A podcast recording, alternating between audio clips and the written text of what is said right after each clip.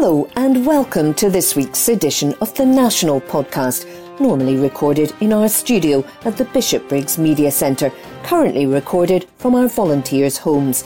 To keep in touch with us, use our social media platforms Facebook, Instagram, and Twitter, which are all at Cue and Review.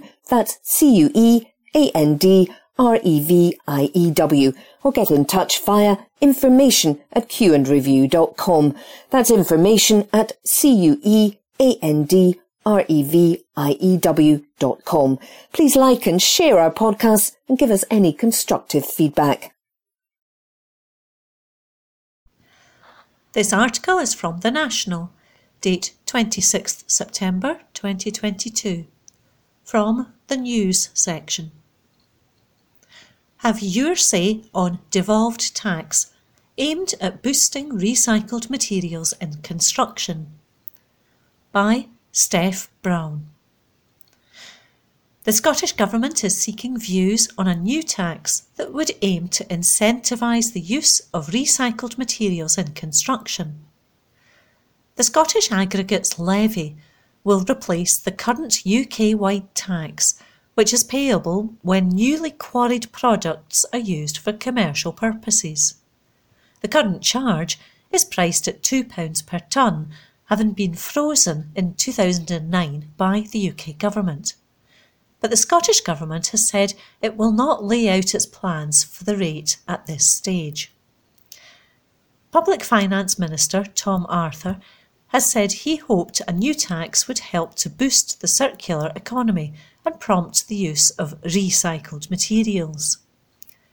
The extraction and production of aggregates like crushed rock and sand creates and supports jobs, including many in our rural areas, he said.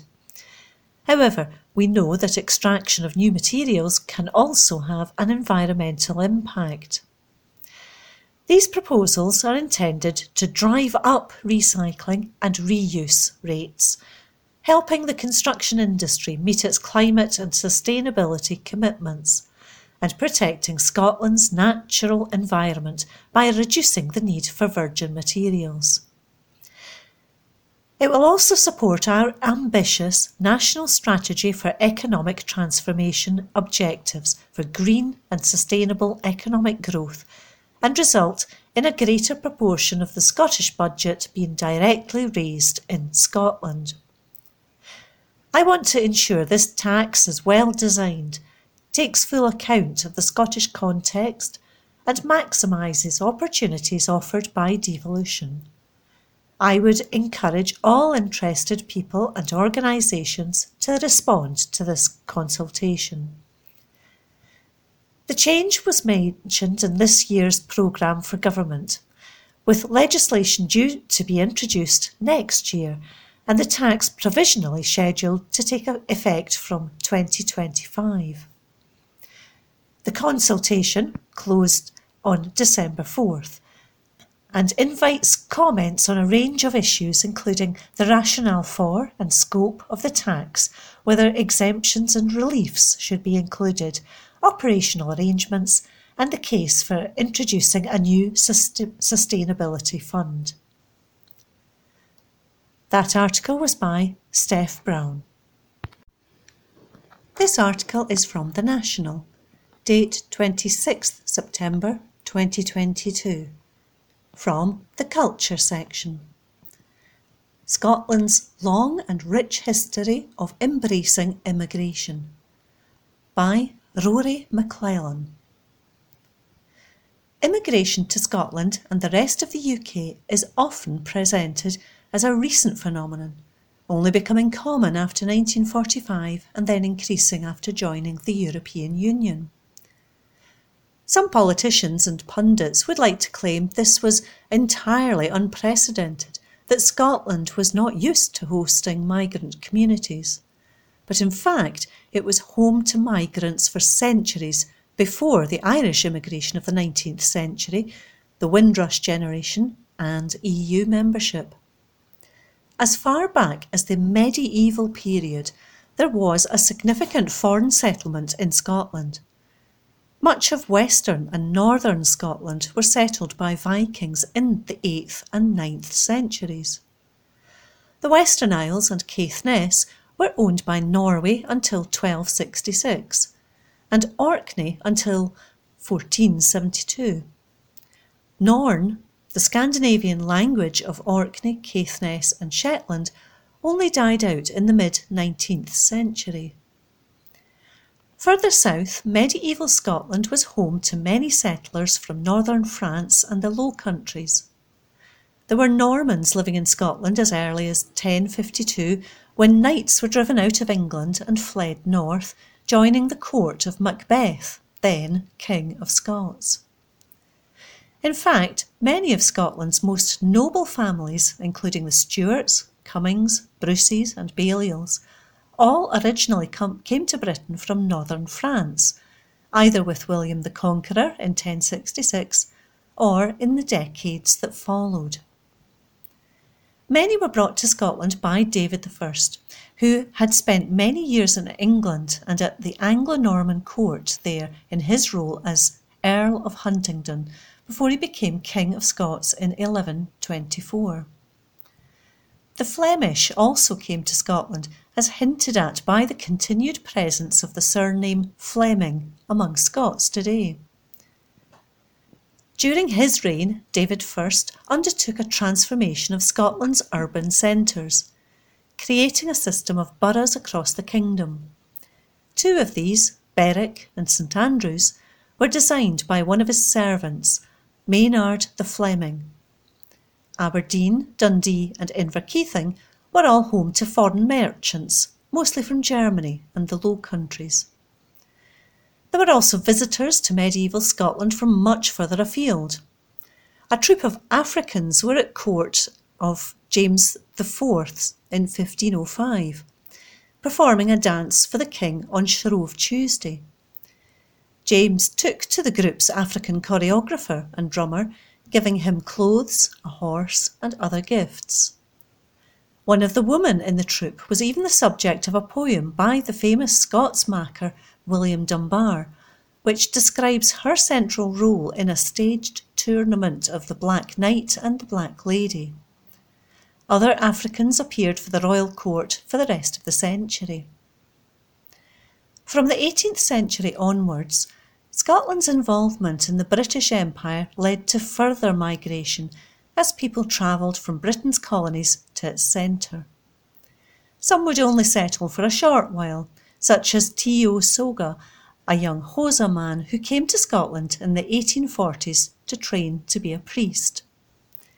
He studied at Glasgow University and a theological college in Edinburgh married a Scot, and then returned to South Africa to become the first black ordained priest there. Glasgow was home to a large Lascar community in the 19th century. Lascars were sailors, usually from India or Southeast Asia, who worked on European ships. In 1895, there were over 8,000 Lascars in Glasgow, though many would come and go with the shipping. Others settled more permanently, like Ahmad Aziz, an Indian scholar living in Glasgow by the late 1800s. The country's part in the slave trade also saw enslaved people from Africa and Asia being brought to Scotland. In April 1773, the Glasgow Journal ran an advert for the recapture of an African man called Thomas Diddy, who had fled the home of his enslaver, the merchant John Alston. Alston offered money for his arrest and threatened to sue anyone who helped hide Thomas or helped him escape.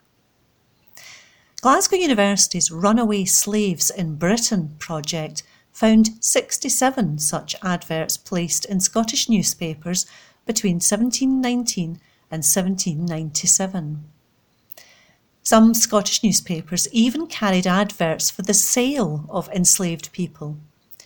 In 1766, Peter Thomson, an Edinburgh auctioneer, posted an advert selling scientific equipment. Almost as an afterthought, he added, an enslaved East Indian black boy, 16 years old. He can wait at table and is very ready at learning anything. Some of these enslaved people managed to win their freedom and build lives for themselves in Scotland. During his enslavement in Guyana, John Edmonstone accompanied the naturalist Charles Waterton on several scientific expeditions, during which he was taught the art of taxidermy. After being brought to Scotland by his enslaver in 1817, he was freed, and by 1824 he was working for the University of Edinburgh's Zoological Museum and offering private tuition in taxidermy. Among the students he taught was a young Charles Darwin, who would later put these skills to good use on his famous voyage on the Beagle. A great many immigrants to Scotland in this period came from Ireland due to the potato famine and greater opportunities in Scotland. Much of this was to Glasgow, Greenock, and Paisley, but also further east to towns such as Dundee. By the middle of the 19th century, more than 7% of Scotland's population was Irish born. Other communities came to Scotland as refugees. The late 19th century saw many Eastern European immigrants come to Britain, particularly Jews fleeing pogroms in the Russian Empire. By 1901, almost a quarter of the foreign born population of Scotland was made up of Russian Jews. Another large community were Lithuanians, many of whom settled in Lanarkshire in the early 1890s to work the coalfields there, particularly in Coatbridge. These stories show that Scotland has long been home to foreign visitors and migrant communities, both from Europe and far beyond, and including many other communities not mentioned, such as Italians, Poles, and Afro Caribbeans. The country has a centuries long history of diversity and multiculturalism, no matter what some political figures and pundits may think. That article was by Rory McLennan. This article is from The National, date 26th September 2022, from the Politics section. SNP and Alba hit back at claims Nicola Sturgeon's party is pretending it's left wing. By Hamish Morrison. Accusations from a senior Labour politician that the SNP are pretending to be a left wing party have been described as risible. Lisa Nandy took aim at the party during Labour's annual conference, calling the Scottish Government terrible and saying the SNP were peddling a regressive ideology.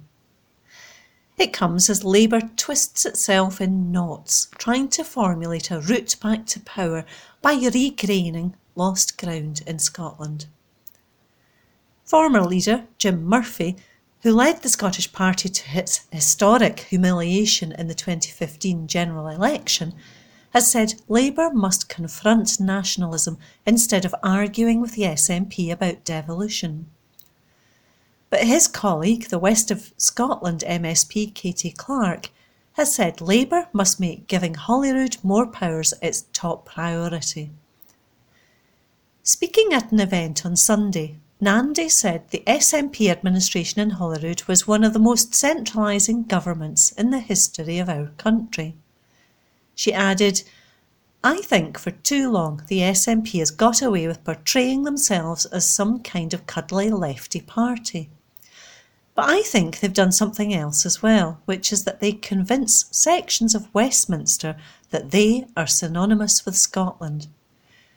We need to call out what is a regressive ideology that they peddle and an appalling record. But I also think that we need to show that we can stand up for something better. The Shadow Levelling Up Secretary also likened the SNP government to the Tories in Westminster, saying people in Scotland were living under two terrible governments. The SNP has said the accusations were laughable.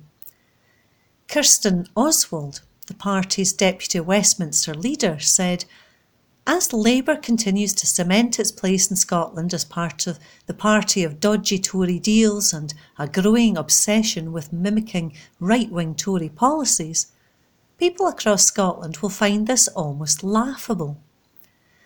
Whilst the SNP has been standing up and delivering for Scotland, the Labour Party has slid further and further into irrelevance by becoming almost indistinguishable from the Tories whether it be in councils across Scotland, in their support for damaging policies Scotland hasn't voted for, or by attempting to block the Scottish people from democratically choosing their own future. The only way for people across Scotland to get the better future they deserve is by becoming an independent country, something more and more Labour supporters are backing. It comes after we revealed how more than one third of Labour support voters now support Scottish independence, its highest ever level. Alba Westminster leader Neale Hanvey defended his former party, saying, Whilst I clearly have my differences with the political direction and priorities of the current Scottish Government, Lisa Nandy's comments are risible a Labour Party who have abandoned trade unions, have taken justified strike action, is the epitome of pretendy left politics. Her criticism of a centralist agenda would carry more credibility if her own party weren't so determined at squashing Scotland's democracy as much as the Tories. You can't get a fag paper between them on this, and that just underscores the urgency for Scottish independence.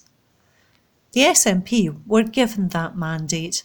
It's time for them to get on with the job. That article was by Hamish Morrison. From the National, Monday the 26th of September 2022, from the comment section Liz Truss's Tories require direct action, not mere hand wringing. By Steph Payton, the death of 22 year old Mahsa Amini, known also by her Kurdish name Zina Amini, while detained by the so called morality police in Iran, has kick-started the most significant pushback against the state's violent fundamentalism since 2009's Green Revolution. While women burned their hijabs in defiance, security forces opened fire on protesters, playing the traditional role of escalating tensions that police and law enforcers often have when faced with disobedience.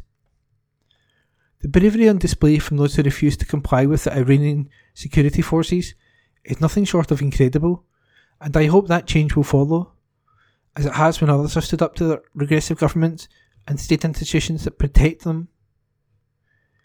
LGBT plus rights in the Western world owe much to New York's Stonewall riots in 1969 and the less remembered Compton's cafeteria riot that preceded it. The suffragettes' bombing and arson campaign between 1912 and 1914 led directly to the start of women's suffrage in the United Kingdom. And the poll tax riots against the Conservative government in 1990 began the downfall of Thatcher's regime. History shows that mass movements against regressive governments and despots are predominantly the only means of securing real change, in a way that polite protest never can. Yet violence is never the first port of call. Time and again, it is police escalation that remains the biggest contributor to how demonstrations evolve from protest to riot. And the police in the UK are no friends to those most impacted by the Conservative Party's tax cutting, billionaire backing mini budget. Some have described it as an act of economic vandalism, but Kwasi Kwarteng's proposed tax cuts in England and Wales are so much worse than that. The most significant and far reaching since the early 1970s. They are set to funnel even more wealth directly upwards to the 1%. Any gains for the poorest in Britain are marginal at best, and for key workers, such as teachers and nurses, the proposals actually represent an increase in income tax. The toxic combination of scrapping the cap on bankers' bonuses and promises to further curtail the power of trade unions has led to the kind of bankers' budget that would give the bastard offspring of Margaret Thatcher and Ronald Reagan a gasping orgasm. With the UK government's prior legislation to effectively ban protest in place, the match is lit. And if you thought Scotland would feel the heat from Liz Truss's new government, think again.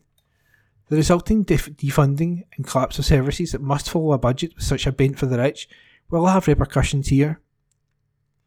Tory backing newspapers are championing at the bit to have the Scottish Government follow suit, decrying Scotland as the highest tax nation in the UK, while skipping over the benefits and services that come with marginally more progressive tax system. If the, if the Tories have learned anything from the failed Boris Johnson experiment, it's that they can get away with a lot more than they previously thought, and they have not wasted a moment before grasping that opportunity. Hedge fund managers made a killing in profit by betting against the pound ahead of the mini budget announcement.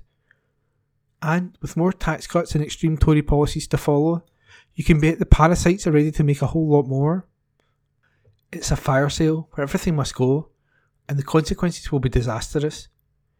Age Scotland has warned that the lack of real help from the Conservative government, which has prioritised the wealth of their friends over the needs of the poor, will mean more people dying this winter as a result of spiralling energy costs and the cost of living crisis. Thankfully, the Chancellors in Downing Street already have a few scapegoats lined up, benefits claimants and transgender people among them. The culture war rhetoric to paper over ideological cracks in this new government, which is the same as the old government, are already having frightening consequences. A recent anti trans event in Brighton saw emboldened fascist organisers sitting side by side between gender critical activists in opposition to trans equality. We can expect the Conservatives' faux culture war rhetoric to dominate the headlines as the dangerous inadequacies of Liz Truss and her government bear, fruit of the, bear the fruit of her budget. However, the fact is we won't make any make it through two years of this. This isn't the time to listen to the kind of liberal who condemns direct action against an oppressive force while supporting a suffragette tote bag or Stonewall badge, damning the pedigree of their own identity. Action gets results, and hand wringing over this issue will only make it harder to build back in the future. But worse, there will be no saving those already lost to us by then. We wouldn't sit in a burning building for two years in the hope that we'll eventually have the chance to vote the fire out, yet that is exactly what we are being asked to do. When all other avenues are exhausted, the voiceless only have one option left. And that was a comment piece by Steph Payton. From the National, Tuesday the 27th of September 2022, from the news section, Concerns Ferguson Marine got preferential treatment in ferry contracting, John Swinney says. By Xander Elliards. The Deputy First Minister has raised concerns that the shipyard, which has so far failed to deliver on two over budget and late ferries, was given preferential treatment during the tendering process. In 2015, the SNP government awarded Ferguson Marine in Port Glasgow, at the time owned by billionaire Jim McColl, the contract to build two new ferries. The shipyard has since been nationalised, and the two vessels are at least £150 million over budget and five years late. The BBC reported that Ferguson Marine was given sight of more than a 400 page document setting out the technical requirements for the vessels. The reports say a design consultant passed the document to the yard. The shipyard was also allowed to change its design during the tendering process, making its pitch almost £10 million cheaper. There was also a confidential meeting between the yard and the Scottish Government's ferry procurement body, Caledonian Marine Assets Limited, CMAL a courtesy not extended to other bidders in the process. In an interview with the BBC for a documentary set to air on Tuesday, Swinney said, These issues have got to be looked into further as a result of what you've put to me today. I listened to this material in good faith. It's not been put to me in the past, but I do assure you that it is material that I take seriously, about which I have concerns, which raises fundamental issues for me about the fairness and appropriateness of the tendering process and they have to be satisfied that these issues are properly properly looked at. Also speaking to the BBC documentary, McColl, the Monaco-based former shipyard owner, said the document put Ferguson Marine in a very strong position to win the tender. The procurement and building of the vessels has been an ongoing issue in recent years and the subject of two parliamentary inquiries, one of which is ongoing, and a report by the Auditor General. The yard was pulled out of administration by the Scottish Government and nationalised in 2019, but a series of issues with the building of the vessels were soon identified that resulted in delays and overspends. The Glen Sannox and the as yet unnamed Hull 802 are expected to be completed next year, with the cost some two and a half times the initial £97 million. Particular focus is falling on the failure of Ferguson Marine to offer a builder's refund guarantee, which would have protected public money once construction ran into problems. It was not until after the yard had been made the preferred bidder in the tendering process that its inability to offer the guarantee came to light. And that article was by Xander Elliards. From the National, Tuesday the 27th of September 2022. From the politics section, Holyrood to debate bill to make it easier to unseat MSPs. Report by Abbi Garton Crosbie. The Scottish Parliament is set to scrutinise a bill which would make it easier to remove MSPs from the office. Scottish Tory MSP Graham Simpson lodged the final proposal for the removal from office and recall bill on Tuesday. The legislation, if passed, would introduce new measures to allow MSPs to be withdrawn from their roles, including additional grounds for dismissal and new processes to be put in place for any removals. The rule change would bring the Parliament in line with procedures in local authorities, where councillors are removed if they don't part, take part in proceedings for six months without a valid reason. Simpson is now seeking cross party support for his legislation, which would ensure any MSP given a prison sentence would be automatically removed from office. In 2013, a majority of MSPs had to back a motion calling for the resignation of SNP politician Bill Walker after he was convicted of assault and breach of the peace charges. Simpson said, I'm pleased my bill to ensure that it will be easier to remove MSPs who don't carry out their duties has now reached this stage. The consultation responses were positive and showed a desire for, among the public for them to have the ability to remove politicians from the Scottish Parliament who are clearly not serving those who put them into that privileged position. Taxpayers should not be continuing to subsidise MSPs who do not even turn up to the Parliament, yet can still claim a large salary and expenses. Local authorities have this ability to remove councillors and constituents of MPs, have the ability to recall them, and hold them to account for their misconduct. It is time the Scottish Parliament caught up, and my plans would mean the public can be confident in the future that this would occur with MSPs who have fallen short of the standards expected of them. The legislation would create procedures to remove MSPs who have failed to participate in Parliament, are imprisoned, or received serious sanctions for breaching parliamentary rules. I hope that my fellow MSPs see that my recall bill is common sense and it will secure cross party support. I urge them to back it. There was also criticism of a lack of mechanism for the public to remove an MSP after former Finance, Secretary Derek Mackay quit his post in February 2020 on the eve of the Scottish budget. After it emerged, he had sent over 100 text messages to a teenage boy. Mackay did not return to the public eye or Holyrood until he resigned as an MSP ahead of the Holyrood election in May 2021. An SNP spokesperson said, It is for the Parliament to decide whether these proposals should be adopted.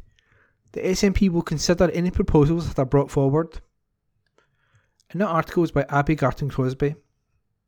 From the National, Tuesday the 27th of September 2022, from the politics section, Jake Berry, Tory tax cut critics don't believe in Britain. Article by Abbi Garton Crosbie. Critics of Liz Truss's tax cuts don't believe in Britain and are the same people who attacked Brexit, the Tory party chairman has claimed. Despite a YouGov poll finding that 7 in 10 Tory voters don't approve of the plans, which disproportionately benefit high earners, Jake Berry, MP for Rossendale and Darwen, brushed off disapproval of the policies. Truss and Chancellor Kwasi Kwarteng's budget, which included the unpopular move of scrapping the banker's bonus cap and dropping an income incoming height to corporation tax, has raised eyebrows among economic experts in the US who have suggested the pound could fall below the euro and dollar. But according to Berry, criticism levelled at the Tory government for backing those with higher incomes rather than providing support for those in need is from the same people who opposed Brexit and subsequently dismissed their concerns. In his first interview since taking the role, Berry told the Daily Express, I really believe in Britain, and our Prime Minister really believes in Britain. I know Britain can do this. If I am really honest with you, and I think about the collective voices which we have heard doubting the fact that Britain can go for growth, I mean, it really is the same people who opposed Brexit. It's the same people a few years ago after Britain voted to leave the EU were saying, Britain can't stand on her own two feet. We can't be an independent sovereign nation outside the EU. You working people, you didn't know what you were doing. You were stupid voting for Brexit. Those same voices, in fact, in many cases, the exact same people who have gone from being experts on European law to experts in the financial market overnight, saying we can't do this. He added, The message I would clearly give is that they were wrong about Brexit and they are wrong about this government's ambition to grow the economy. Berry was previously chairman of Northern Research Group, NRG, which led the Tory party campaign in red wall seats in the north of England, securing Boris Johnson's 2019 victory. He criticised the Labour Party's vow to undo the policies put in place by Kwarteng if they came to power, adding he didn't believe that mini budget was for the rich only. Berry added, I think the Labour Party is making a big mistake. People who voted Conservative voted Conservative because they wanted a Conservative government, not because they wanted some pale imitation of a socialist government. He added, This growth is going to be delivered by people who work in factories in places like Doncaster, Darlington, or work in the financial services in London or Leeds, or work in IT in Cheltenham or Cheadle. The people going into their workplace, working hard, growing the economy, and at the end of it keeping more of their own money. That's what this government promised them, and that's what it delivered. Berry also claimed the policies in the mini budget are focused on putting more money back into the pockets of working people we previously told how a think tank warned that the Tory party's budget will do nothing to help the 2 million people at risk of falling into poverty this winter. An analysis by Resolution Foundation said only the very richest households in Britain will see their incomes grow as a result of the most significant tax cuts in 50 years. The richest 5% will see their incomes grow by 2% next year, 2023 24, while the other 95% of the population will get poorer. And that article is by Abbi Garton Crosbie. From the National. Tuesday, the 27th of September 2022. From the news section. Rise in number of residential rehabilitation places approved in Scotland. By Adam Robertson. The number of places in Scotland approved for alcohol and drug residential rehabilitation treatment has increased from last year. There were 218 placements approved between April and June this year, compared to 78 during the same period last year. On average, the number of placements is currently sitting at 67 per month during the current financial year, up from 39 per month in 2021 22. Spending on residential rehabilitation increased from £969,277 during the first quarter of the year to over £1.7 million between April and June. Separate figures revealed a slight fall in waiting time performance for people accessing specialist drug and alcohol treatment services.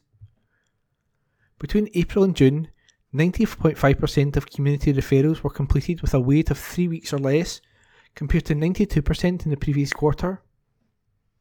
Ministers have pledged to invest in residential rehabilitation in response to Scotland's drug death crisis. A total of 1,330 people lost their lives to drugs in Scotland in 2021, which represented a slight decline in 2020 and the first time since 2013 in which drug deaths did not increase. Meanwhile, statistics revealed this year showed the number of deaths caused by alcohol in Scotland were at their highest since 2008. Last year, the Scottish Government said it would invest £100 million to residential rehabilitation over the current five year term of the Scottish Parliament. Drugs Policy Minister Angela Constance said the goal was to increase funding by 300%. She said, We welcome the publication of these latest statistics published by Public Health Scotland and are encouraged to see that between April and June this year there were 218 placements into re- residential rehabilitation. These numbers represent the highest number of quarterly placements on record meaning more people with problem drug and alcohol use are accessing residential treatment and support to aid their recovery. While the statistics do indicate progress, we recognise that more can still be done to get people into appropriate treatment quicker in order to reduce harms and help with recovery. Through our work on pathways into rehab and investment in capacity, we aim to increase the number of placements by 300% over the course of this Parliament, so that in 2026, at least a thousand people are publicly funded for their placement. Our national mission aims to widen access to all types of treatment. She continued, Some individuals and groups face additional challenges in accessing the treatment they need. This is why we have acted on research which highlighted the need to improve provision for individuals with specific needs and make funds available through the Improvement Fund. We're investing a total of £250 million over the course of this Parliament in a range of different treatments and services in order that all those affected and their families can receive the support which is right for them when they need it. An article is by Adam Robertson. From The National, Tuesday, the 27th of September 2022, from the sports section. Glenn Kamara details Premier League transfer dreams as he opens up on difficult Rangers situation. By Mark Walker. Glenn Kamara admits he's struggled for confidence because he hasn't made many starts for Rangers this season under Giovanni van Bronckhorst. The Finland midfielder is at the centre of another racism storm after playing for his country in their 2 0 win in Montenegro on Monday. UEFA have launched an investigation after he was allegedly targeted by a home player during the game. He was previously racially abused by Czech defender Andre Kudela during a Europa League match. Kudela received a 10 game ban. Kamara, 26, has been at the centre of transfer speculation this season, having made a sluggish start to the season. He has made just two league starts for Rangers this term, the last of which came when he was hooked at half time in their old firm hammering at Celtic. And he admitted that he's not in an ideal situation at Ibrox at the moment. He said, The head coach decides the team. Whether I'm on the bench or on the pitch, I'll do my job. I work hard, I just have to keep doing it, that's the truth. Sometimes I know why I'm not in the starting lineup. I've talked to the manager sometimes after games or before a match. Of course, it's difficult to have full confidence when I don't get to play. I haven't played in that many games now or started many. It hasn't been easy. As I said, you have to keep working and then everything will be fine. And former Arsenal player Kamara, in an interview in Finnish publication Helsingin Sanomat, admits he's made no secret that he would love to try and move up a level. He said, I have always dreamed of playing in the Premier League, and perhaps not just playing in the English Premier League, but in the top five leagues in general. They all interest me. Let's see what happens. My time at Rangers has been good. The club has been good to me. I've been there for almost four years. Who knows what the future will bring? Maybe we just have to wait and see what happens.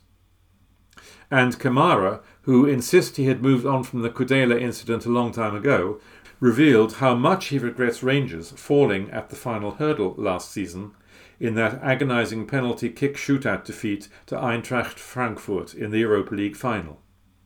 He recalled, The place in the final was a huge deal for the club and the fans. It was something that many of us players hadn't experienced before. It was something new and at the same time a little unreal. After beating RB Leipzig, it hit me that we are indeed in the final. Maybe I only realized it properly a few days later. It was definitely an experience, but of course I would like to have won the final. We just weren't good enough on the day. It was hard to digest that result. That was a highlight, and definitely winning the league was too. It was a strange time because of COVID. Of course, winning the Scottish Cup was also a highlight. That article was by Mark Walker. From The National, Tuesday, the 27th of September 2022, from the sports section. Rangers fined alongside JD and Elite Sports by CMA for price fixing on official merchandise by Aidan Smith. Rangers have been fined alongside JD Sports and Elite Sports by the Competition and Markets Authority, CMA, after being found guilty of price fixing on official merchandise. An investigation found that Elite Sports and JD Sports broke competition laws by fixing the retail prices of a number of Rangers branded replica kits and other clothing products from September 2018 until July 2019. The Ibrox Club also took part in the collusion, but only to the extent of fixing the retail price of adult home short sleeved replica shirts from September 2018 to mid November 2018. All three firms colluded to stop JD Sports from undercutting the retail price of the shirt on Elite's Gers online store. Elite Sports has been fined £459,000, JD Sports £1,485,000, and Rangers £225,000. The penalties include a settlement discount, reflecting resource savings to the CMA as a result of all three parties admitting to acting illegally and helping bring a swifter resolution to the CMA's investigation. Elite Sports and JD Sports penalties also include a discount for coming forward with information about their participation in the illegal conduct and cooperating with the investigation under the CMA's leniency programme. Michael Grenfell, Executive Director of Enforcement at the CMA, said, At a time when many people are worried about the rising cost of living, it is important that football fans are able to benefit from competitively priced merchandise. Instead, Elite, JD Sports, and to some extent Rangers worked together to keep prices high. Today's decision sends a clear message to football clubs and other businesses that illegal anti competitive collusion will not be tolerated. That article was by Aidan Smith. From the National, Tuesday, the 27th of September 2022, from the sports section. What the new Sky Sports deal means for all Scottish clubs by Ewan Payton. The SPFL have secured a new 150 million TV broadcasting deal with Sky Sports. The agreement was struck on Monday after a qualified resolution among Premiership clubs was passed with an 11 to 1 majority. The deal was thrown into doubt with Rangers and Livingston failing to provide their backing to the proposal. However, the latter eventually voted through the deal, which gave the SPFL the green light to rubber stamp the T&Cs with Sky. In an email to clubs, SPFL chief Murdoch McLennan said, I am pleased to be able to advise you that the commercial resolution in respect of the proposal from Sky has now been approved by Cinch Premiership clubs, and that the qualified resolution according to the SPF rules to accommodate the Sky proposal has also been approved. Thank you for your support of this important rule change.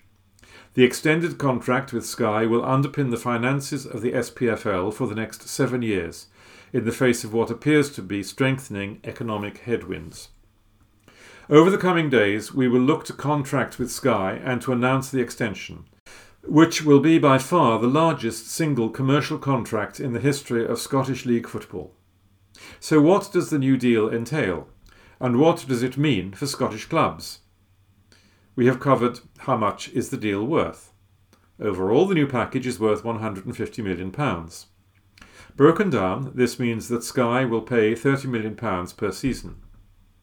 Now confirmed, it will increase the top flight club's collective TV income by £5 million per season. When does the deal kick in? The new five year broadcast contract will begin in 2024. How many games will be shown on Sky? As part of the current deal, 48 games are selected for TV broadcast. The new figure will be 60 games up until the summer of 2029. This will see each team's number of home matches chosen for TV increased from four per season to five. Sky will also be granted first refusal on buying up two further bundles of matches, potentially taking the total number of games on the box to 80. That article was by Ewan Payton. The National News on Wednesday, the 28th of September. Education Secretary urged to intervene in teacher pay talks. An article written by Adam Robertson. A teachers' union has urged Education Secretary Shirley Ann Sommerville to intervene in pay talks. Teachers have rejected a 5% pay offer from local authorities, which has brought the prospect of strike action closer. On Wednesday, the NAS UWT union urged the Education Secretary to get involved in pay talks. Negotiations for teachers are currently handled by the Scottish Negotiating Committee for Teachers, a tripartite body with representatives from the Scottish Government, teachers, and councils. NAS UWT General Secretary Dr. Patrick Roach said, It's extremely disappointing that despite our best efforts, the Cabinet Secretary has failed to prioritise talks to avert future industrial action in schools. The government and employers need to demonstrate that they're serious about addressing the deepening crisis in teacher morale, recruitment, and retention. Nine out of ten teachers are worried about their finances or taking on second and third jobs to make ends meet, using food banks, struggling with rent and mortgage costs, and using up their savings to pay monthly bills. The Scottish Government and the employers must stop taking the teaching profession for granted. Dr. Roach went on to say the union was acting on the very clear mandate of our members to step up our campaign to secure a real terms pay award for teachers. He added, The latest pay cut proposals from the employers are an insult to the teaching profession. The continuing delays and procrastination by the government and the employers are rubbing salt into the wounds. Teachers deserve better than this. Industrial action in schools will be the fault of government and employers alone. Involvement from the Education Secretary would mark the second time in recent months where pay negotiations were subject to direct ministerial intervention. The First Minister, in a bid to avert strike action from waste workers and non teaching education staff, held marathon talks with unions and local authority body COSLA, eventually reaching a deal that saw walkouts cancelled. The Scottish Government has been contacted for comment. An article written by Adam Robertson. The National News on Wednesday, the 28th of September. Iconic yellow hotel on the Tobermory seafront now up for sale. An article written by Ninian Wilson. An iconic hotel on the Isle of Mull has been put up for sale after only ever being owned by two families in the last 160 years. The Mishnish Hotel in Tobermory, known locally as the Mish, is being listed by commercial agency Drysdale and Company and forms the yellow section of the famous row of colourful buildings on the town seafront. The trio of buildings has been made instantly recognisable through numerous advertising campaigns, but is best known through featuring in the Scottish children's television show Balamory. And the recently refurbished 12 bedroom site, complete with its own restaurant and bar, is now available, with offers over £1.95 million being considered. Present owners of the Mishnish, Les and Meg MacLeod, are selling the hotel, which they acquired in 2014, in order to retire. Commenting on the sale, Mr. MacLeod said, The Mishnish is really something special. It's so well known by sailors, musicians, and rally drivers all over the country and beyond, with a vibrant reputation for live music acts. We fully upgraded the hotel when we became the owners, breathing new life into it, but making sure that we still maintained the traditional bar atmosphere for which it's known. We have a collection of old shipwreck memorabilia which visitors find fascinating, as well as memorabilia from around the town itself. So many places have been modernised and lost that special ambience which to us was very important in this island community, very much the heart and soul of the Mishnish. The MacLeods finished by saying that the hotel offered bags of potential to a new owner who's buying a really iconic property. They added, we know that it's unlikely that another MacLeod will become the owner of this property, which first opened its doors in 1869, but as long as it's someone who has a passion for this very special part of Scotland, we'll be happy. We're ready to retire and enjoy the next stage of our lives, having thoroughly enjoyed our time at the Mishnish. An article written by Ninian Wilson. The National News on Wednesday, the 28th of September. King Charles to hold public engagements in Dunfermline to mark city status. An article written by Laura Webster. The King and Queen Consort are to hold their first joint public engagements since royal mourning ended by visiting Dunfermline to mark the former town becoming a city. Charles and Camilla will attend an official council meeting at the city chambers next Monday and visit Dunfermline Abbey in celebration of the metropolis' new status. During the day, the King and his wife will also host a reception at Edinburgh's Palace of Holyrood House to celebrate British South Asian communities. Eight places were made cities as part of celebrations marking the 70 year reign of the late monarch after successfully bidding for the honour under the Platinum Jubilee Civic Honours competition. The settlements were asked to highlight their royal associations as well as showcase their communities and local identity. Royal mourning ended on Tuesday and has seen the Prince and Princess of Wales visiting Wales for the first time since taking up their titles. During his visit to Dunfermline, the King will formally mark the conferral of city status and make a short speech in the Chamber Room.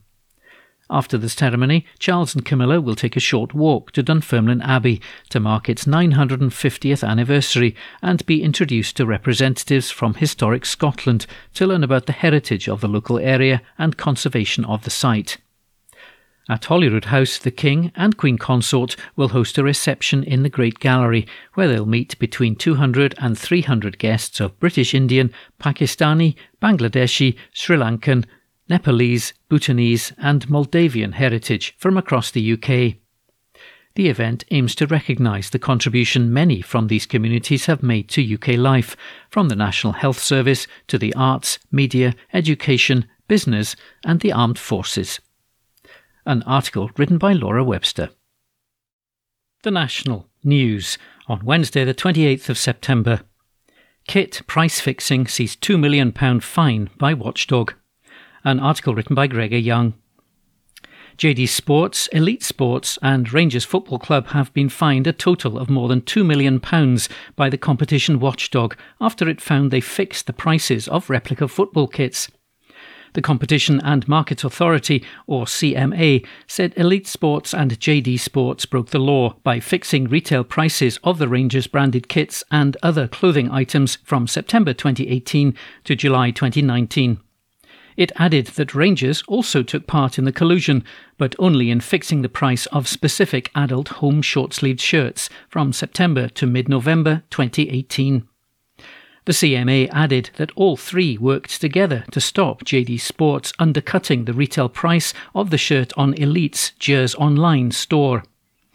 JD Sports has been fined £1.485 million, Elite Sports fined £459,000 and Rangers Football Club fined £225,000.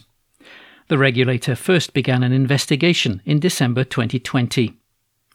Elite manufactured Rangers branded clothing at the time and also sold it through its online store and later in physical stores in Glasgow and Belfast, while JD Sports was the only UK wide major retailer also selling the items at the time. The CMA said its investigation found that the football club became concerned that at the start of the 2018 2019 season, JD Sports was selling the Rangers replica top at a lower price than Elite. This resulted in an agreement between the parties that JD Sports would lift its price from £55 to £60 to bring it in line with Elite. The CMA said it also found that Elite and JD Sports, without involvement from Rangers, fixed the prices of Rangers branded clothing, including training wear and replica kit, over a longer period. Michael Grenfell, Executive Director of Enforcement at the CMA, said, At a time when many people are worried about the rising cost of living, it's important that football fans are able to benefit from competitively priced merchandise. Instead, Elite, JD Sports, and to some extent Rangers worked together to keep prices high. Today's decision sends a clear message to football clubs and other businesses that illegal anti competitive collusion will not be tolerated. JD Sports said yesterday that it will not be appealing against the penalty and said it already set aside a provision of roughly £2 million to cover the matter, including associated legal costs. No directors or senior management of JD were involved in the offending conduct, which took place in 2018 to 2019, the company added. JD has taken a number of steps to strengthen its competition compliance program and is committed to ensuring that this is embedded into its daily operations. Lisa Webb, consumer law expert for consumer interests group Which, said, Loyal football fans being exploited by some sports retailers and clubs is not new. Which fought for fans to be compensated for kit price fixing 15 years ago, so it's frustrating that this unfair practice has happened again. It's good to see the regulator taking strong action with substantial fines for the guilty parties, sending a firm message that this behaviour is unacceptable and will not be tolerated. An article written by Gregor Young. The National Politics on Wednesday, the 28th of September. Starmer nets applause with vow to snub SNP. An article written by Craig Meighan. Keir Starmer won a standing ovation from Labour Party members after he said that under no circumstances will Labour work with the SNP. Addressing Labour's conference in Liverpool, the party leader said the SNP did not want to see Scotland thrive within the UK. He said the SNP saw Scotland's success in the Union as a roadblock to independence. He told party members Labour will make Brexit work, Labour will deliver change. You'll never get that from the Tories, and you won't get it from the SNP either. Conference, the challenges we face, the cost of living crisis, climate change, standing up to Putin, are common across our four nations. We saw off the threat of fascism and deadly disease together. We built the NHS and the welfare state together. But I don't believe in our union just because of our history. I believe in it because of our future. Mr. Starmer said Scotland needs a Labour government that can deliver change, which won him another standing ovation. He added, but Scotland also needs the power and resources to shape its own future, whoever's in power in Westminster, and the SNP is not interested in this. For them, Scotland's success in the UK is met with gritted teeth, seen as a roadblock to independence, and so they stand in the way. We can't work with them, we won't work with them, no deal under any circumstances. Mr. Starmer promised a fairer, greener, more dynamic Scotland in a fairer, greener, more dynamic Labour Britain. The SNP said that Mr. Starmer's speech confirmed once again that independence is the only route to escape a Conservative government. Responding to Mr. Starmer, the party's Westminster Deputy Leader Kirsten Oswald said Keir Starmer's remarks not only failed to set out anything new or of substance to Scotland, they also reaffirmed, yet again, that only with independence will we be able to escape damaging Westminster control and repeated Tory governments for good. Ms Oswald accused Labour of turning into the Tories by adapting a hardline stance on Brexit, which she said denied Scotland the right to choose its own future. The SNP MP said Labour had prioritised grubby council coalitions with the Tories across Scotland. She continued, rehashed reports of constitutional tinkering provide absolutely no protection against Westminster austerity, naked power grabs, and repeated Tory governments we didn't vote for. While Labour has slid into irrelevance in Scotland, the SNP will continue to stand up for Scotland's interests. The reality is that only with independence will we be able to build a fairer society and escape damaging Westminster control and harmful policies we didn't vote for. The Labour leader promised he would make Brexit work as he hammered the Tories on their record on the economy. In an appeal to Brexit voters, Mr. Starmer said those who voted to leave the European Union in 2016 had been let down. He told the Labour conference, The policy of my Labour government will always be to make Brexit work. It's no secret I voted Remain, as the Prime Minister did.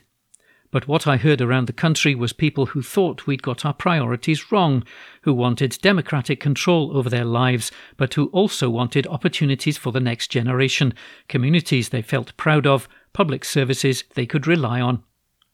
Mr. Starmer said he did not hear that Brexit was about slashing workers' rights, lowering food standards, or ending redistribution. The Labour leader also promised a new state owned energy firm to help build a fairer, greener, more dynamic nation, as he sought to present Labour as an alternative to Tory failure. He said Liz Truss's government should not be forgiven for the market turmoil unleashed since Friday's mini budget, and promised Labour would restore our sense of collective hope. He said the government had lost control of the British economy and crashed the pound. He added, Not for you, not for working people, for tax cuts for the richest 1% in our society. Don't forget, don't forgive. The Labour leader said the Tories haven't just failed to fix the roof, they've ripped out the foundations, smashed through the windows, and now they've blown the doors off for good measure. A Labour government would get us out of this endless cycle of crisis with a fresh start, a new set of priorities, and a new way of governing. Painting himself as the successor to Clement Attlee, Harold Wilson, and Sir Tony Blair, he said the party would provide the leadership the country so desperately needs. Because, as in 1945, 1964, and 1997, this is a Labour moment, he added. Mr. Starmer said the war in Ukraine was not to blame for the way the Tories had left the UK unprepared for the economic fallout and the soaring energy bills faced by firms and families. Labour would set up Great British Energy within its first year in office to take advantage of the opportunities in clean power in order to cut bills and generate a return for the nation, he vowed. Mr. Starmer said, The future wealth of this country is in our air, in our seas, in our skies. Britain should harness that wealth and share it with all, British power to the British people. The electricity generation company would be funded from the £8 billion National Wealth Fund already announced by Labour and would have operational independence, allowing it to invest in green energy schemes. Mr. Starmer stressed how much the party had changed under his leadership to make it fit to serve our country, in a swipe at Jeremy Corbyn's record. That's why we had to rip anti Semitism out by its roots, he said. Why we had to show our support for NATO is non negotiable, show we want business to prosper, shed unworkable policies. Country first, party second. A Tory spokesman dismissed Mr. Starmer's speech as his 11th relaunch to date and full of vacuous slogans, rehashed phrases, and empty promises. An article written by Craig Meighan. The National Politics on Wednesday, the 28th of September. Labour in the game for 14 Scottish seats. An article written by Xander Elliards. Anas Sarwar has claimed that Labour will be in the game for as many as 14 Scottish constituencies in the next UK general election.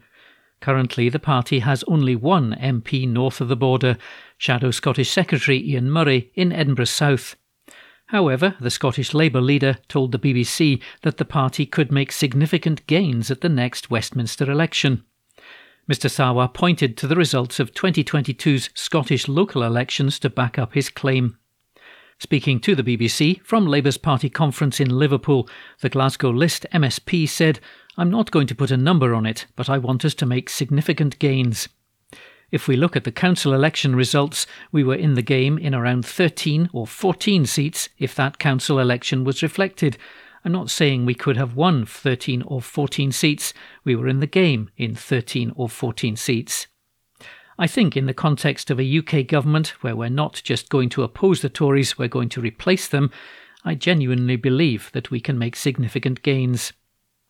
There are currently 59 Scottish MPs at Westminster, however, this could decline if proposed constituency boundary changes are finalised.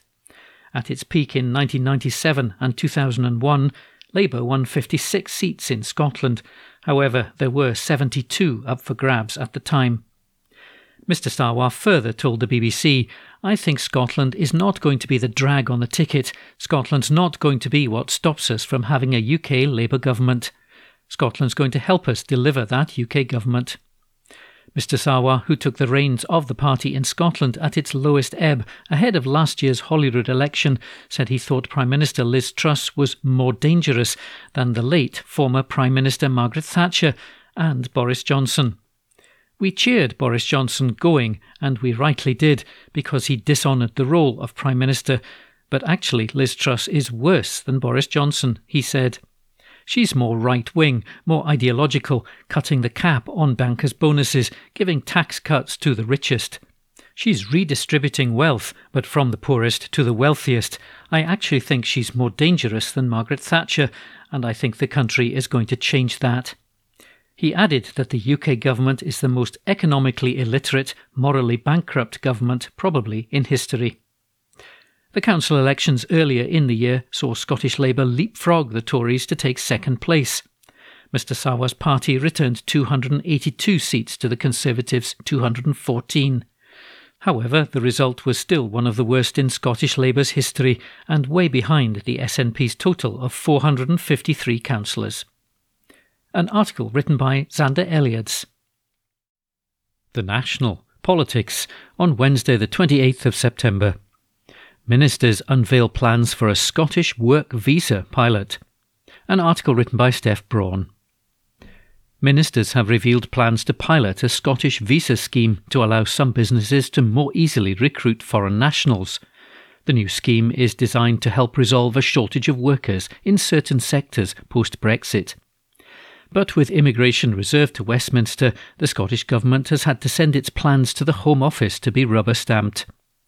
The pilot initiative has been created by Mairi Gudgeon, Cabinet Secretary for Rural Affairs and the Islands, and Europe Minister Neil Gray, and aims to attract workers to areas struggling to recruit staff in remote areas.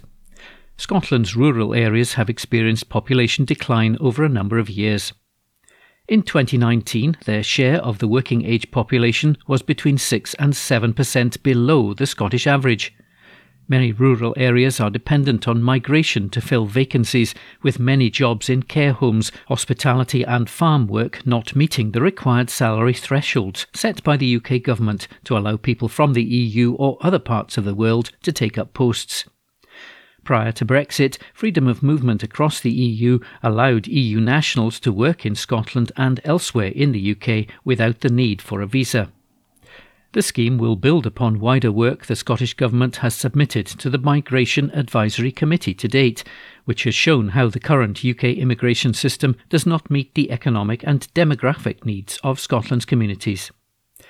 The UK's Migration Advisory Committee said in 2019 that the current migration system is not very effective in dealing with the particular problems remote communities experience. The committee highlighted evidence from the Scottish Government on remote communities in their report of May 2019 and recommended the UK Government pilot a scheme to attract and retain migrants in remote areas. Ministers in Edinburgh believe the new Scottish visa plan could be implemented within the current UK immigration system. Their report, published yesterday, stated We've developed a robust and deliverable proposal which draws on international evidence, clearly reflects the needs of local communities and employers, and is based on existing immigration enforcement. It added that the proposed Scottish rural community immigration pilot is modelled on a Canadian scheme designed to boost the population of its rural areas. The pilot would present a distinctly new, community driven and employer based migration route. It would offer a world leading approach to spread the benefits of immigration to smaller communities, enabling migration based on genuine employment opportunity, which would meet the economic and societal needs of a specific community either in respect to acute shortage or potential for future growth or regeneration, the report said. Under the scheme, employer sponsors taking part within designated geographic areas, referred to as community pilot areas, would be able to advertise vacancies overseas. Employers and communities would then be able to assess prospective candidates before recommending chosen candidates to the Home Office for final approval and security checks. Once a decision is approved, employers, councils, and other local organisations could offer a package of help to newcomers as they settle into life in rural Scotland. Migrants would be required to adhere to conditions of employment whereby they are employed within the designated community pilot area, with restrictions easing gradually over a period of four years. After four years, restrictions would lift and migrants would be free to work anywhere in the UK outside of their pilot area. Constitution Secretary Angus Robertson warned that the scale of challenge that Scotland will face on population in the coming decades is immense, as the pilot scheme was debated in Holyrood yesterday. The SNP MSP told the Chamber there's no easy fix to local population challenges such as depopulation, that's why we're working collaboratively with both the Convention of Scottish Local Authorities and local authorities in general, and through structures such as the Convention of the Highlands and Islands and the Convention of the South of Scotland, to make sure we have a partnership approach which best addresses our population challenges. However, migration is a crucial part of that approach. Yet, current UK government immigration policy does not reflect the needs of Scotland's rural communities. A UK government spokesman said immigration is a UK government reserved matter and the points based immigration system works in the interest of the whole of the UK. Depopulation in Scotland is neither caused nor can be remedied by immigration. As the Independent Migration Advisory Committee has noted, rural areas may struggle to retain migrants for the same reasons as with the local population. Investment in jobs and infrastructure, which devolved administrations have the powers to address, must be considered. An article written by Steph Brawn. From the National, Thursday, the 29th of September 2022, from the politics section. The Jouker. Andrew Bowie torn apart after criticising Nicola Sturgeon for being angry by the Jouker. Never let it be said that Liz Truss government is not efficient. It only took them a few days to decimate the British economy and humiliate the UK in the world stage. Sacrificing the value of the pound on the altar of growth, the Tories have continued to insist that they've made the right decisions as the ceiling caves in around them. Even unprecedented interventions from the International Monetary Fund and the Bank of England haven't been enough to convince the Foreign Secretary, who didn't realise the difference between the Baltic and Black Seas, that she might not know everything. The extent of the Tories' purposeful economic vandalism will be felt for years, even decades to come, even if some of the more optimistic predictions come true and trust is gone by Christmas. Unsurprisingly, with people facing double digit inflation, skyrocketing energy bills, and eye watering increases in mortgage payments, some of the UK is more than a little angry. But if you're a Scottish Conservative, there are apparently other, more pertinent issues at hand, like how Nicola Sturgeon condu- conducts herself at FMQs. You always know Nicola Sturgeon's having a bad week at FMQs when she gets angry, Tory MP Andy Bowie wrote on Twitter, and she's very angry this week. Why the hell are you not angry? Glasgow Council leader Susan Aitken asked. I'm enraged at the damage your government is inflicting on Glasgow households, she added. SNP Minister Christina McKelvie responded, The whole country is angry at economic vandalism and morally repugnant policies of the UK government. And the party's deputy leader, Keith Brown, wrote, With when thousands of mortgage deals are withdrawn, billions of pounds are spaffed away already in dealing with Tory blunder budget and mil- millions very worried about rising mortgage, food, energy costs. I give you the only person in the known universe who is not, to some extent, angry. Twitter users who aren't also elected officials use some less delicate language, which the Jouker won't repeat, but you can probably take a punt at. Bowie, who openly supported Rishi Sunak during the leadership campaign, seems to have fallen willingly into line behind all the other fawning Tory Scottish Tories, desperate for some crumbs from the top table. All the tweeting hasn't landed Bowie a ministerial yet, role yet, though. His Tory P-masters decided to ennoble an unelected businessman instead of letting him anywhere near a government position. And that article is by The Jouker. From The National, Thursday the 29th of September 2022, from the politics section, Liz Truss breaks silence on economy chaos in painful series of BBC interviews by Laura Webster. Liz Truss has broken her silence on the fallout from the Tory government's mini budget, arguing that she and her ministers had to take urgent action to get the UK's economy going. The Prime Minister was facing intense pressure to speak up as the pound plunged, the IMF gave an extraordinary statement, and the Bank of England was forced to intervene on her government's tax slashing measures. In a series of eight pause fills interviews with the BBC local radio stations in England, snubbing Scotland, Wales, and Northern Ireland, Truss doubled down on the Chancellor's strategy with a number of scripted lines.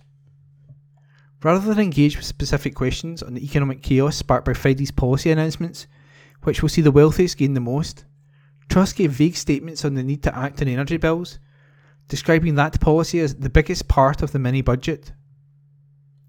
But the government's policy to freeze average household energy bills at 2500 under a new energy price guarantee had already been well publicised in the days before the Chancellor's announcement to the Commons.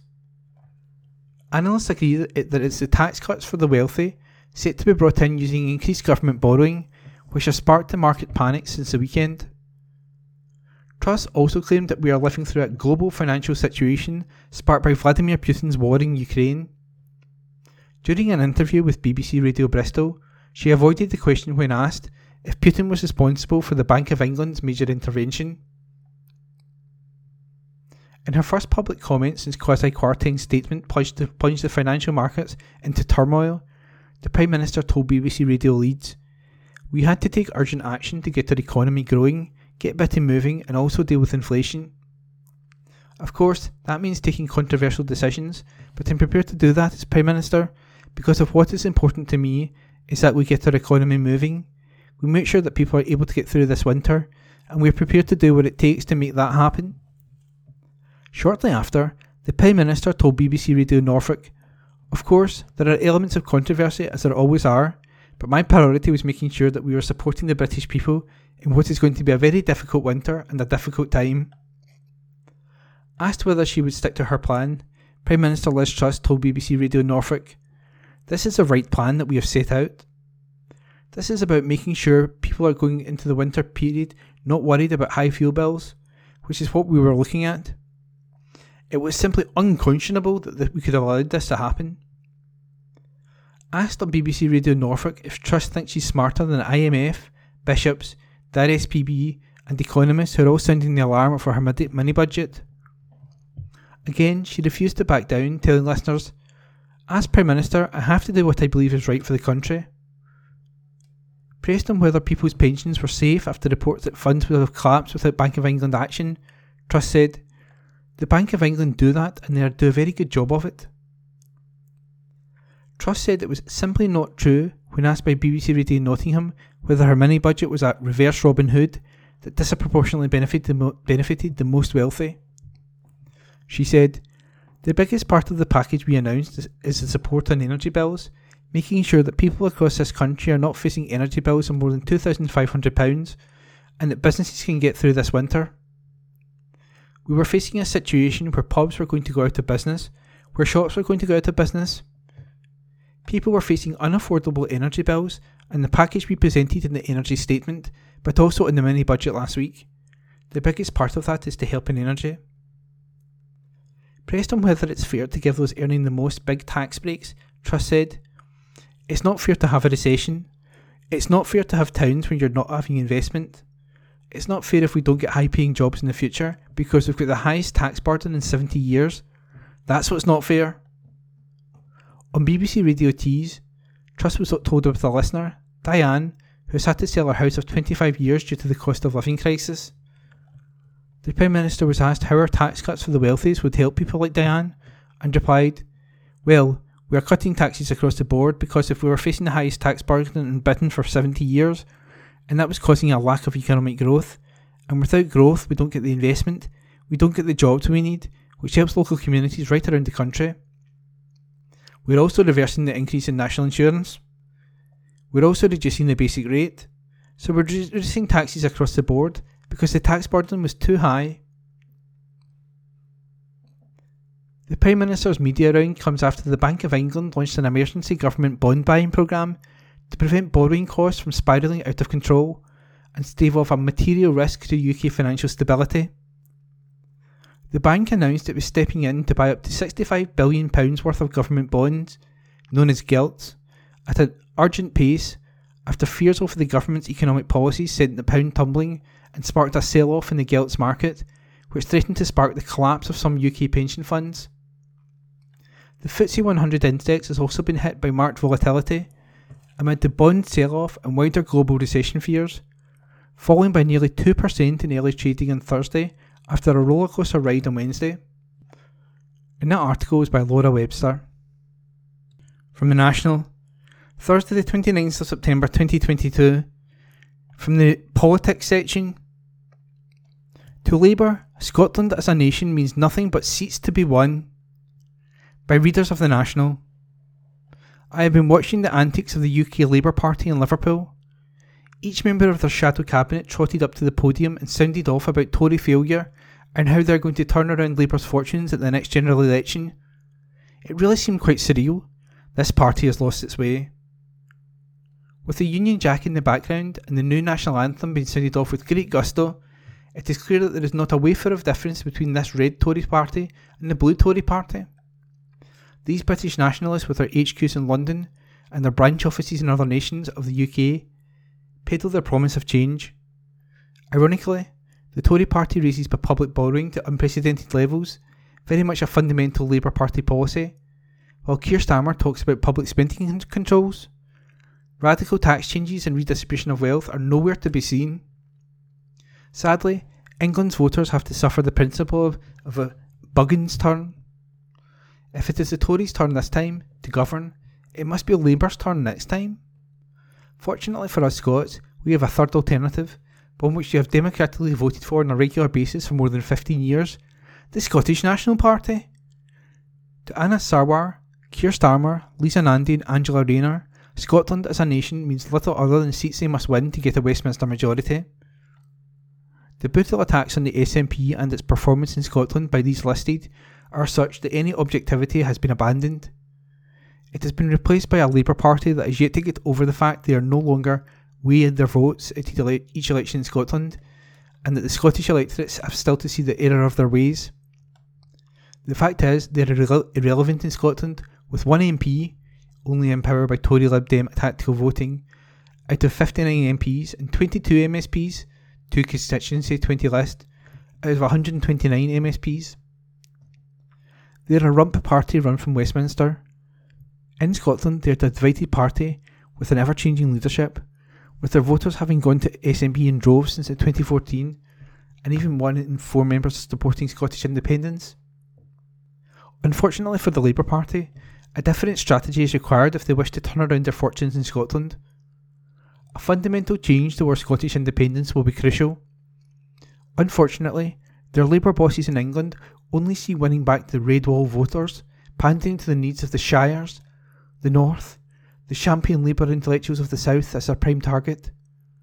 Saving their precious union and no coalition with the SNP are fundamental to beating the Tories and getting back into Westminster. It seems unbelievable the naivety of Sarwar, who cannot seem to get the Scottish message over to his English masters, and, even worse, happily echoes the policy objective and aspirations of his party, which are clearly aimed at an English voting audience. For a party founded on equality, trade union rights, tolerance, fairness, and a caring society, it is breathtaking to the vicious narrative and attacks that Sarwar and his, and his senior Labour colleagues have made on the SNP during their 15 years in office. Of course, there are criticisms, but anyone looking dispassionately at the SNP's government's record would see a clear attempt to create a social democracy in our country which delivers the many principles which laid the foundations of the Labour Party. Never has the social and political path been taken by Scotland been in direct contrast to that of England. Sadly, the British Labour Party, with its branch office in Scotland, has chosen the path of an England which has lost its way. Thankfully, the electorate of Scotland decide our government and have done so for 15 years and consigned the Labour Party to the wilderness. By Dan Wood, Kirriemuir. From the National, Thursday the 29th of September 2022, from the news section, Unite members accept deal for Scottish local authority staff. By Ninian Wilson. Members of Unite have voted to accept a pay deal for local council staff in Scotland. The new offer which will provide £1,900 extra for staff earning less than £39,000 per year, was approved by 70% of members, the union said. The vote takes Scotland's council workers one step further away from strike action, with Unison the only union still to vote on the deal. Waste workers in Edinburgh walked out at the height of the festival season, while colleagues in other areas also downed tools. A deal with local authority body COSLA brokered by marathon talks involving the First Minister Nicola Sturgeon, later resulted in further strikes and action proposed by non teaching education staff to be suspended. The GMB union accepted the deal earlier this week. Unite General Secretary Sharon Graham said, Unite's members have voted to accept a pay offer that will help them make ends meet during the, this cost of living crisis. Our members led from the front and throughout this nationwide dispute which started during the Edinburgh Fringe and then spread across Scotland. The package will deliver better jobs, terms, and conditions for our members and local government, and they should be congratulated for the brave stand they took. But the union also hit out at the Scottish Government, saying it will not tolerate proposed cuts of £500 million as a result of the pay deals. Deputy First Minister John Swinney, currently in control of Scotland's finances, made the announcement last month earmarking savings including £53 million from employability services and £37.6 million from lower than forecast uptake of concessionary travel. Wendy Dunsmore, the union's lead negotiator for local government, said the Scottish Government are already shamefully threatening to make £500 million worth of cuts to public services, which we will not tolerate.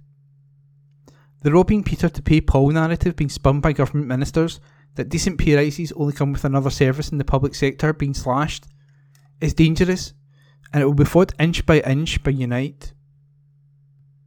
And that article was by Ninian Wilson from the National. Thursday, the 29th of September 2022, from the politics section. Sketch. What energy crisis? It's Groundhog Day for ferries at FMQs by Kirsty Strickland.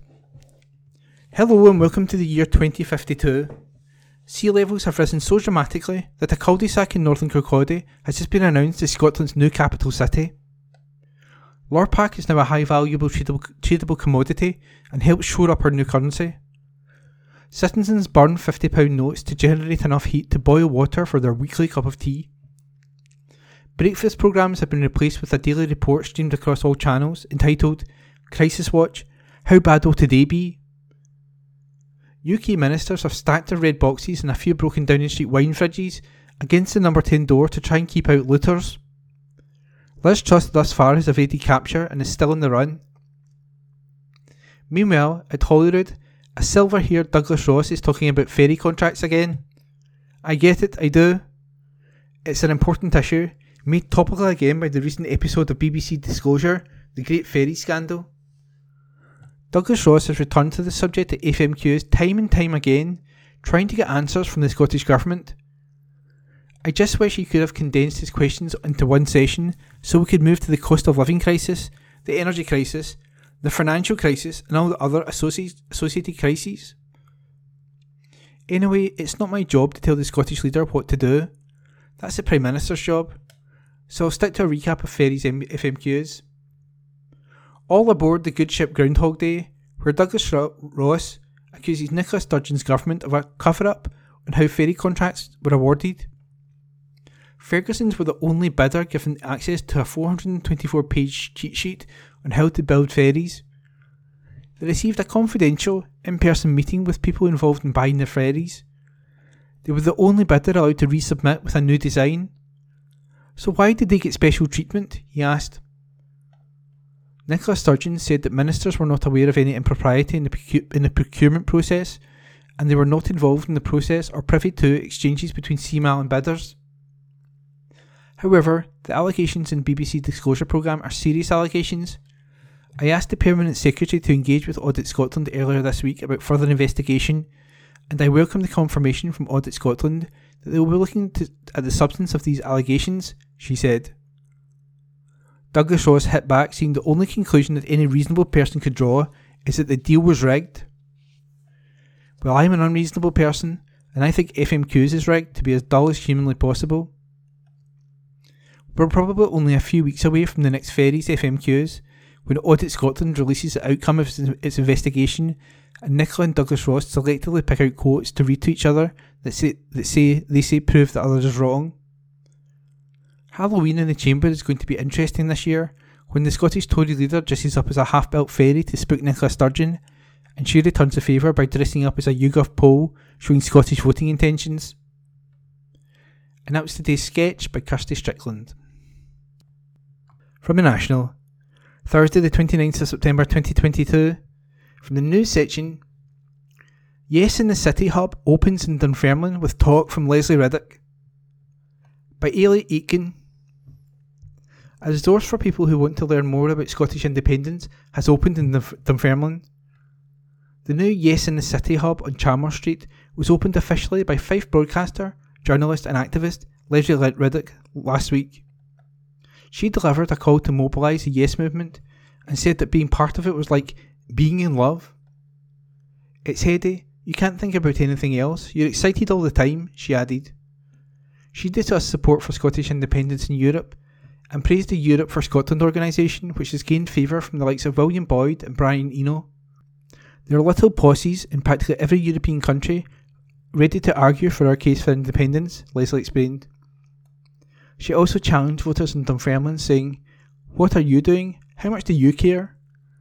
The hub is open from 10am until 4pm Monday to Saturday. And that piece was by Ailey Aitken. And that was this week's The National Podcast, normally recorded in our studio at the Bishopbriggs Media Centre, currently recorded from our volunteers' homes with the publisher's kind permission. Thanks for listening.